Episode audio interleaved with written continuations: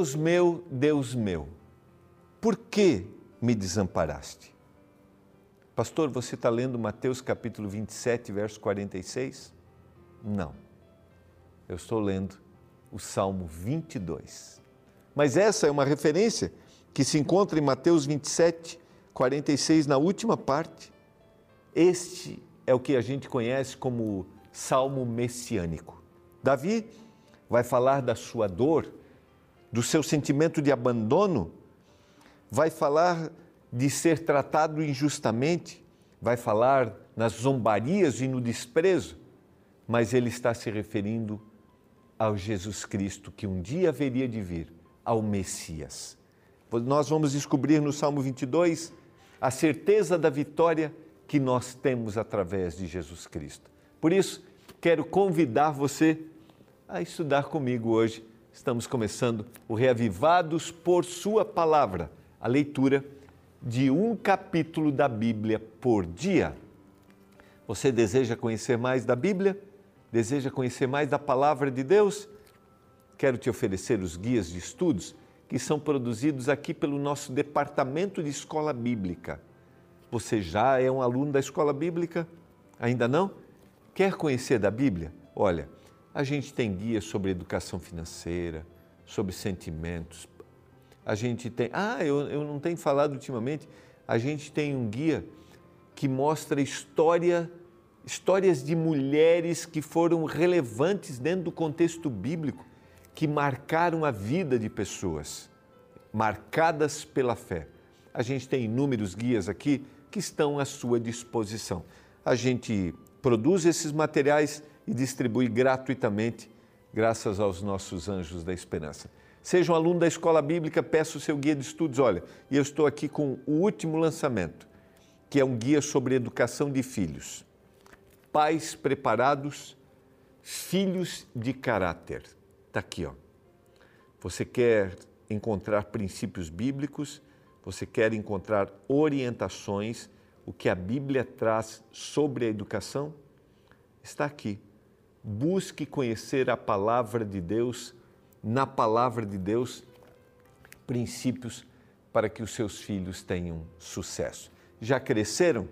Você ainda pode ter influência na vida deles. Não esqueça disso, tá bom? Quero lembrar você também que você pode compartilhar a palavra de Deus com os seus amigos. É isso mesmo. Todos os programas que a gente faz aqui, as nossas análises, os estudos do Reavivados, um capítulo por dia, eles estão no nosso canal no YouTube. A gente também usa duas outras plataformas que é Deezer e Spotify. Se você quer compartilhar a palavra, e agora a gente está estudando o livro dos Salmos, que é um livro simpático, né? Uma, se alguém deseja ter o primeiro contato com a palavra, assim, primeiro momento, este é um bom livro para você indicar. Então, sabe o que você pode fazer? Assiste a reflexão, você pensa, puxa, isso pode fazer diferença para o meu amigo. Já aproveita e compartilha com ele. É isso mesmo. Então, primeiro ouve, veja se vai estar de acordo com o que você conhece dele, a necessidade que ele tem no coração. E aí você compartilha com ele. Esta mensagem eu tenho a certeza que você vai ter alegria, porque a gente tem o prazer de conhecer, mas a gente também tem prazer quando a gente compartilha com os nossos amigos aquilo que a gente conheceu. Tá bom? Olha, a gente vai para o intervalo, é bem rápido e na volta vamos estudar juntos o Salmo 22.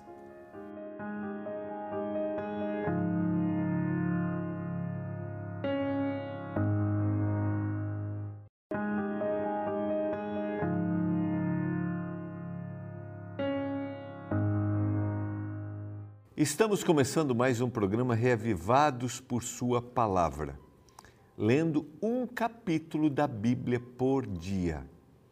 Eu sempre gosto de lembrar e sugerir que ler o texto, ler o seu contexto, buscar as informações são essenciais para nossa compreensão. Agora, o texto se torna relevante quando a gente faz a aplicação. Então, buscar informação, fazer uma análise do texto, ler o seu contexto, ler outros textos que falem do mesmo assunto, são essenciais. E também qual é a estrutura de linguagem que é usada, qual é a estrutura literária que é usada. Na Bíblia a gente tem profecia, parábola, história, a gente tem poesia, que é o que nós estamos estudando no livro dos Salmos. Chegamos ao Salmo 22. Lembrando que a estrutura poética bíblica é diferente da nossa estrutura poética que trabalha mais com a rima. Aqui você tem o paralelismo, a complementação de uma ideia. E no Salmo 22, a gente tem ligações desse texto com outros textos da Bíblia, porque é o que a gente chama de salmo messiânico. Davi, no Salmo 22, se refere à sua experiência, ao que aconteceu com ele, mas a composição desse salmo tem um, um objetivo futuro, ou seja, referir-se ao que aconteceria com Jesus Cristo, sua morte, seu sofrimento, sua ressurreição. Nós estamos pelo menos mil anos antes. Então, é um salmo messiânico, então nós temos uma de mil anos, né? Que a gente tem na composição dos salmos de mil até 500 anos antes dos acontecimentos, 500 anos antes, o salmo sem autoria. Nós temos o salmo de Moisés, né? A gente tem 1.500 anos antes. Então nós temos mil anos aqui deste salmo, pelo menos, né? Salmo 22. Então a gente vai ler os versos, a gente tem que entender, por exemplo, que esses versos estão relacionados a o que Davi passou e a gente de alguma forma vai se identificar aqui e se referindo ao que Jesus passaria a ele como libertador. Eu poderia citar algumas dessas coisas aqui, por exemplo, você já se sentiu abandonado? Você sentiu que ninguém estava ouvindo você? É o que Davi sentiu e é o que Jesus sentiria. E quando a gente olha para os sentimentos e pelas situações que Jesus passou, esse salmo serve de consolo e de conforto para a gente, porque o Senhor sabe exatamente o que nós passamos você já se sentiu condenado injustamente? O Senhor passou por essa situação. Alguém já zombou de você, escarneceu de você. O Senhor Jesus passou por essa situação.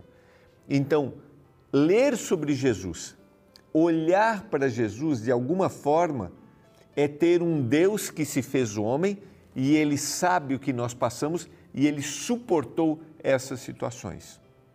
Vamos ler alguns dos versos. O primeiro verso é uma referência ao que está relatado lá em Mateus, o capítulo 27.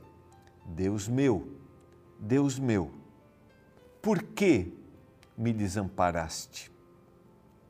Porque se acham longe de mim, é, se acham longe de minha salvação as palavras do meu bramido. Deus meu, clamo de dia e não me respondes também de noite, porém eu não tenho sossego. Contudo, tu és santo, entronizado entre os louvores de Israel. Nossos pais confiaram em ti, confiaram e o Senhor os livrou, e os livraste, diz o texto. A ti clamaram e se livraram. Confiaram em ti e não foram confundidos. Mas eu sou verme, não homem, opróbrio dos homens e desprezado do povo. Todos os que me veem zombam de mim. Afrouxam os lábios e balançam a cabeça. Confiou no Senhor? Livre-o. Livrou ele? Salve-o, pois nele tem prazer. Vejam só que nesta primeira parte nós temos uma identificação muito próxima àquilo que Jesus Cristo passou o clamor, a separação que ele sente do peso do pecado que está que ele está carregando, o pecado de todos. E ele clama ao Senhor. Mas lembre-se, ele até diz: se possível, passa de mim esse cálice, mas não seja como eu quero, mas seja como tu queres. Você se sente desamparado hoje? Você se sente distante do Senhor? Você se sente abandonado? As pessoas olham para você e você se sente desprezado? Zombam de você? Mexem a cabeça? Não valorizam quem você é? Se você passa por essa situação, queria dizer que Jesus Cristo conhece o seu sentimento. Por isso você pode buscá-lo. Por isso você pode estar ao lado dele. Ele entende o seu clamor. A identificação de Davi, a visão profética, a expressão, a escrita profética, de alguma forma, tem um objetivo: trazer-nos esperança. Contudo, vejam só, ele fala desse clamor, fala dessa angústia, mas ele apresenta, contudo, lá no verso 3, os nossos pais confiaram, e ele vai repetir isso no verso 9, essa mudança, né? essa ideia assim, eu estou clamando, eu estou passando por dor, eu estou passando por sofrimento, contudo, tu és santo, contudo, eu posso confiar em ti. Contudo, tu és quem me fez nascer e me preservaste, estando eu ainda no seio da minha mãe.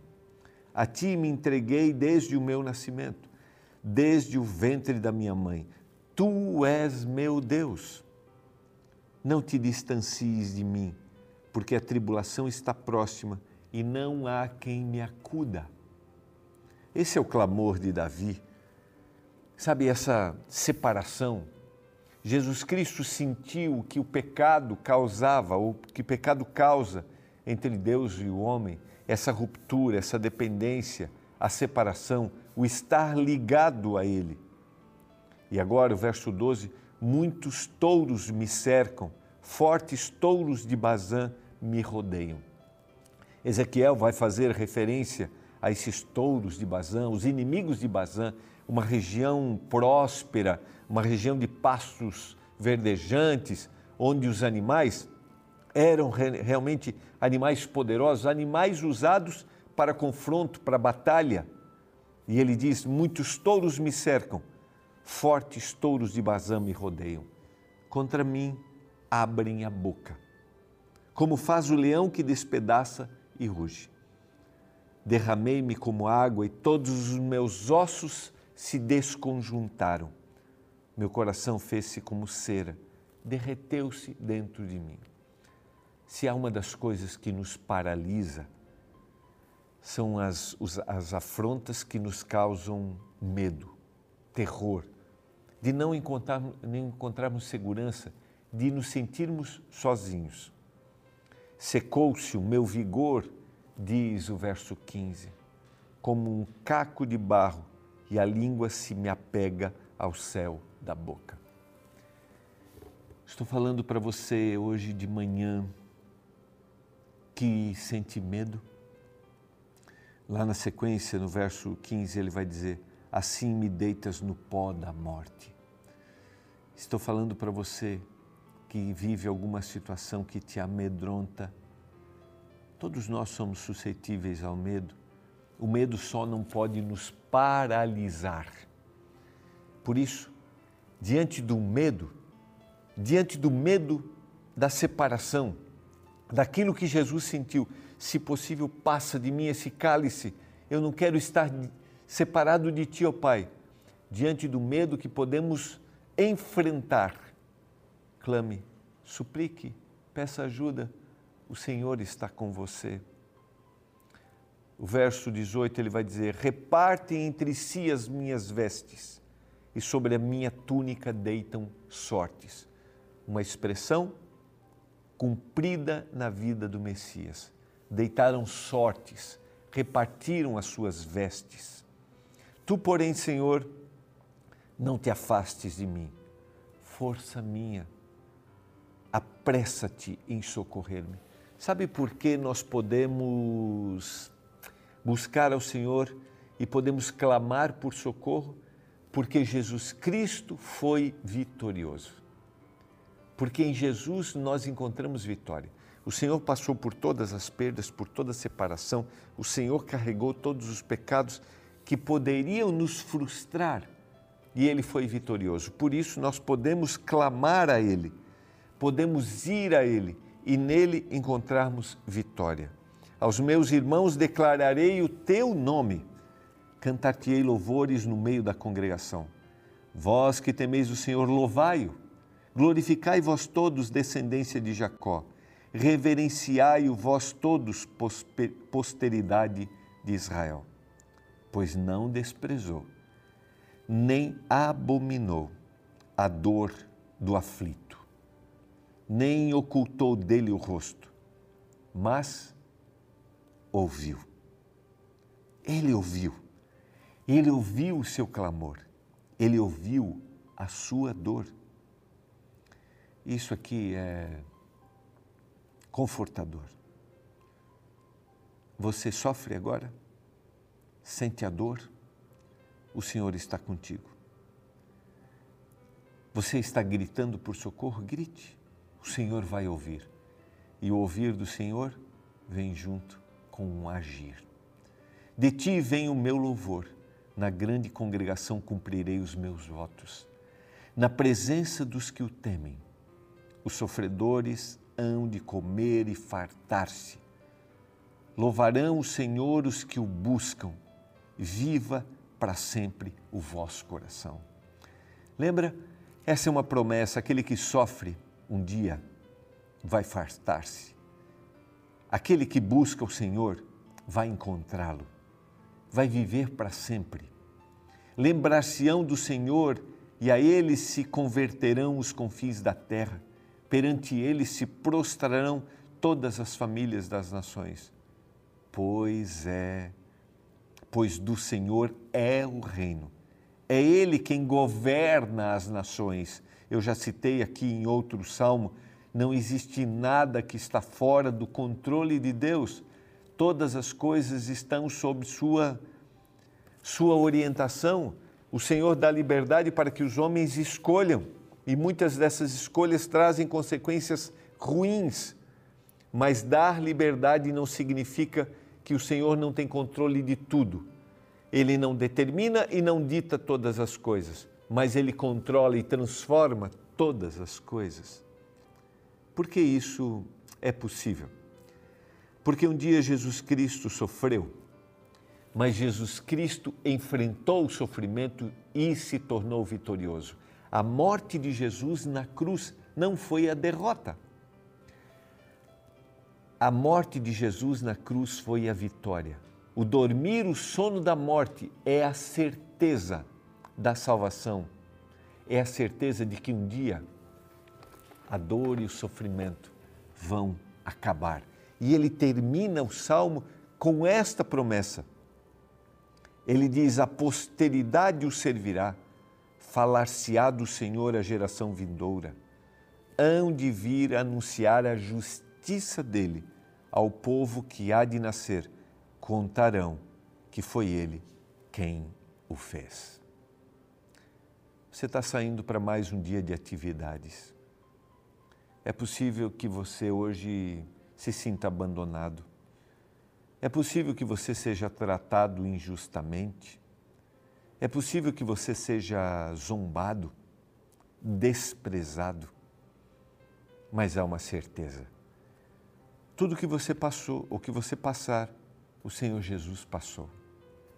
E ele foi vitorioso. E a vitória dele se tornará a minha e a sua vitória. Eu quero orar nesse momento por isso, para termos a certeza de que a dor, o sofrimento, a zombaria, o abandono não durarão para sempre, graças à vitória do Senhor. Pai do céu, obrigado pela tua palavra. Obrigado porque Jesus venceu. Obrigado porque Davi um dia escreveu o Salmo 22, expressando sua dor, seu sofrimento, mas tendo uma visão futura, profética, da vitória de Jesus Cristo. que a gente tenha certeza nesse dia, ao enfrentarmos as dificuldades, que somos vitoriosos em Cristo. Em nome do Salvador, nós oramos. Amém. Foi bom demais ter a sua companhia. Nós nos encontramos amanhã em mais um programa Reavivados por Sua Palavra.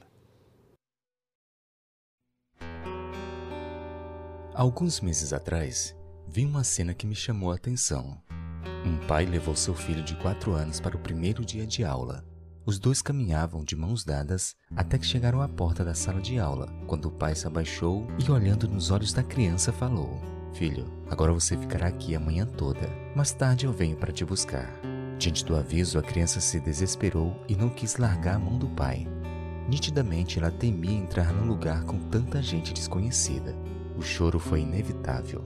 Entre lágrimas e soluço, o menino pediu: Não, papai, não me abandone aqui. Não me deixe sozinho.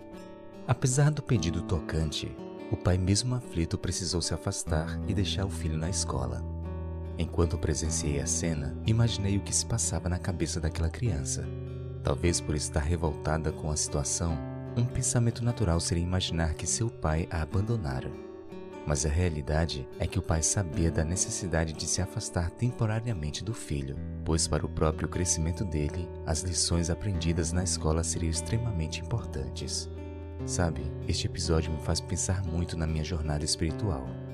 Você já imaginou quantas vezes agimos como crianças e nos achamos abandonados só porque nos sentimos em lugares e momentos desconhecidos? Diversas vezes somos tentados a pensar que o Pai Celestial nos deixou sozinhos quanto mais precisávamos dele. Esse sentimento de abandono não é novo. Muitos grandes homens e mulheres de fé já o experimentaram. Ouça as palavras regadas de sofrimento registradas no Salmo 22, versos 1 e 2. Deus meu, Deus meu, por que me desamparaste? Deus meu, clamo de dia e não me respondes. Também de noite, porém não tenho sossego. As palavras deste salmo revelam o sentimento de alguém que sente que Deus o deixou sozinho no meio da angústia. Tal sentimento foi experimentado por grandes homens de fé. Inclusive, o próprio Jesus pronunciou este salmo quando estava enfrentando a cruz do Calvário.